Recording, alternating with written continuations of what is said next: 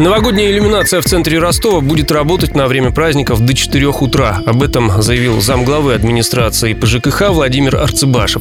Накануне в Ростове частично подключили праздничную иллюминацию, и чиновник проверил ее состояние.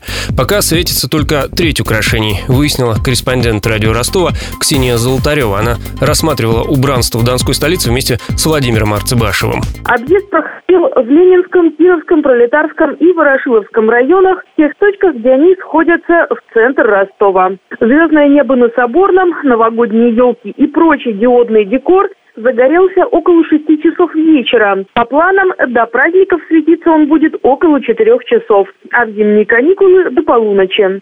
Единственные объекты, которым разрешили отключать иллюминацию в 10 вечера – торговые центры. Это связано с графиком работы магазинов. Уже смонтированы все 16 новогодних елок в районах, парках и на главных площадях города. Пожалуй, самой оригинальной стала та, что стоит на площади Советов. Новогоднее дерево украшено динамической композицией. На высоте примерно 10 метров вокруг верхушки движутся подсвеченные диодами сани Деда Мороза, а звезда, венчающая дерево, вращается вокруг своей оси. Остальной декор еще монтируют. На Соборной площади уже поставили, но еще не подсветили арки и композиции из подарочных коробок.